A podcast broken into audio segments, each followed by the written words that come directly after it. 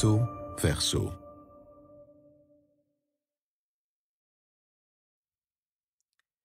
Waarom ik SICK oprichtte. Een tijdschrift door mensen met een beperking. Door Olivia Spring. Ik was elf toen ik ziek werd. Op een avond ging ik slapen als een gezond kind en ochtends werd ik wakker met een pijn in mijn lichaam die ik twaalf jaar later nog steeds voel, nu ik dit opschrijf in mijn zetel. Deze pijn volgt me al zo lang dat ik niet meer weet wat het is om niet ziek te zijn. Ik weet niet meer hoe het voelt om te ontwaken zonder minstens één symptoom dat me herinnert aan de zieke vrouw die ik ben. Een vrouw met een pijn die niet helemaal begrepen wordt. Een vrouw die ontslagen is door dokters en de rest van haar leven in een onverklaarbaar lichaam zal doorbrengen. In veel opzichten ben ik gelukkig. Ik ben overigens ook geprivilegieerd omdat ik in het buitenland kon studeren voor mijn opleiding journalistiek. Maar met de jaren ging ik me realiseren hoe moeilijk het is om een plaats te vinden in een maatschappij die zoveel waarde hecht aan standvastige, hardwerkende en valide lichamen. De gedachte aan werk zoeken kwam niet eens in me op.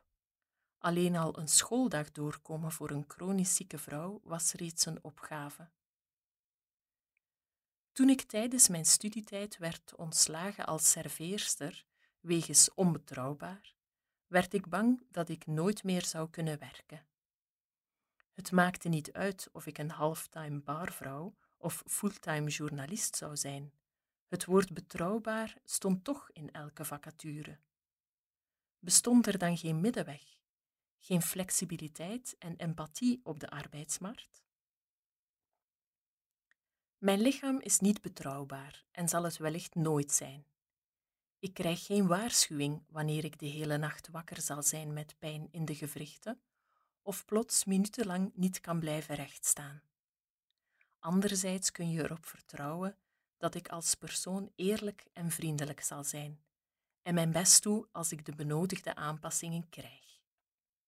Ik bevond me in wat ik een tussengebied noemde. Ik kon wel werken, maar op de voorwaarden die mijn lichaam stelde.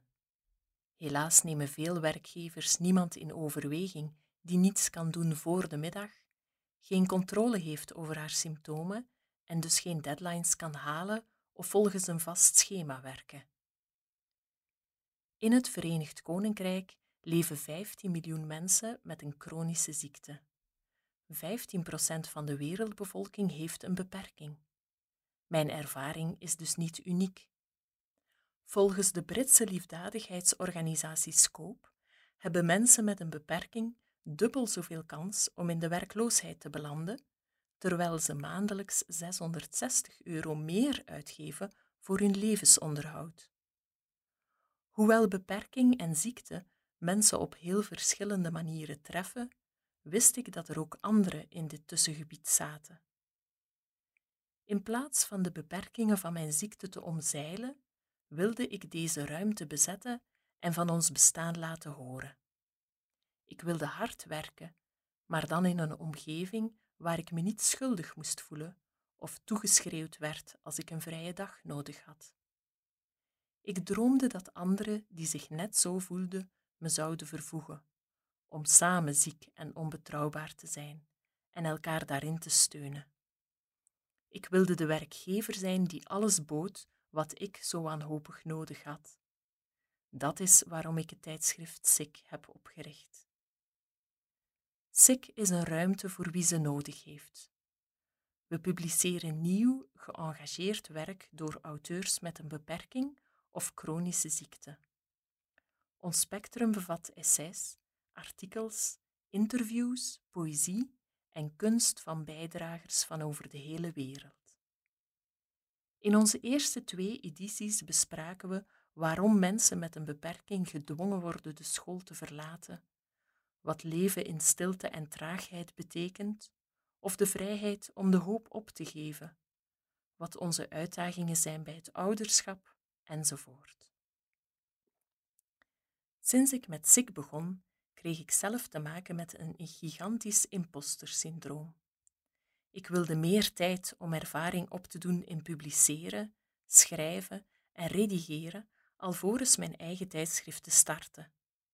Maar de realiteit is dat deze jobs niet toegankelijk zijn voor mij, dus ik besloot aldoende te leren. Ik besef ook dat dat is waar SICK over gaat. Iets bereiken waar je anders, door ziekte of beperking, nooit de toegang toe kreeg. Nu, twee jaar na het openen van onze eerste inlievertool, ben ik dankbaar voor deze DIY-aanpak. Ik leerde dingen die ik verwacht had nooit te zullen begrijpen. Ik geraakte bevriend met zoveel disabled artiesten en leerde prachtige boekenverkopers en uitgevers kennen.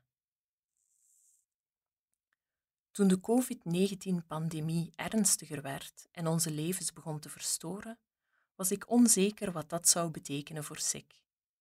Ik was volop bezig aan de tweede editie en twijfelde of ik de publicatiedatum moest opschuiven tot na de pandemie, of dat het net sterk was om precies in dit klimaat een tijdschrift uit te brengen gemaakt door zieke mensen en mensen met een beperking.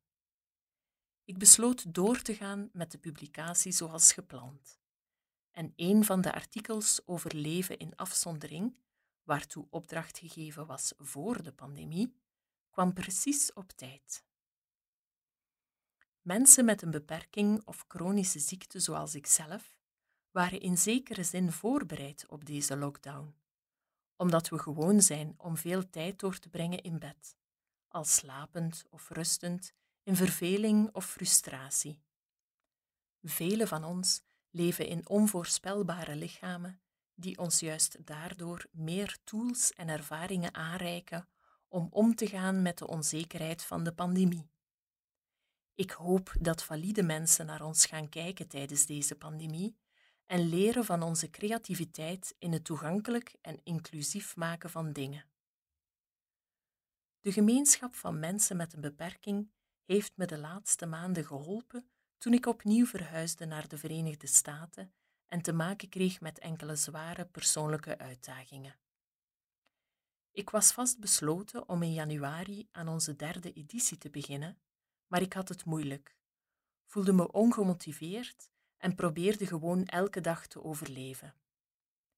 In plaats van mezelf te pushen in iets waar ik duidelijk niet aan toe was, besloot ik het nummer uit te stellen tot ik me er klaar voor voelde.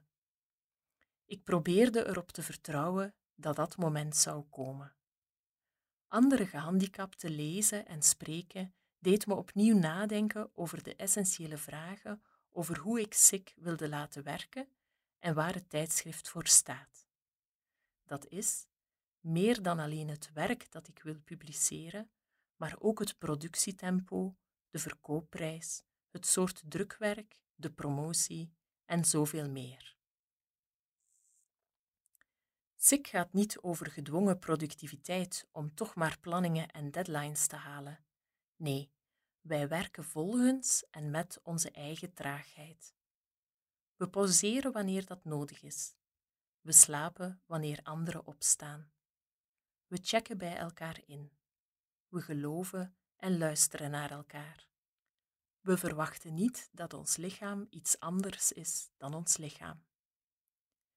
Nadat ik mezelf zonder oordeel of verwachting de pauze heb gegeven die ik nodig had, ben ik nu stilaan aan ons derde nummer begonnen.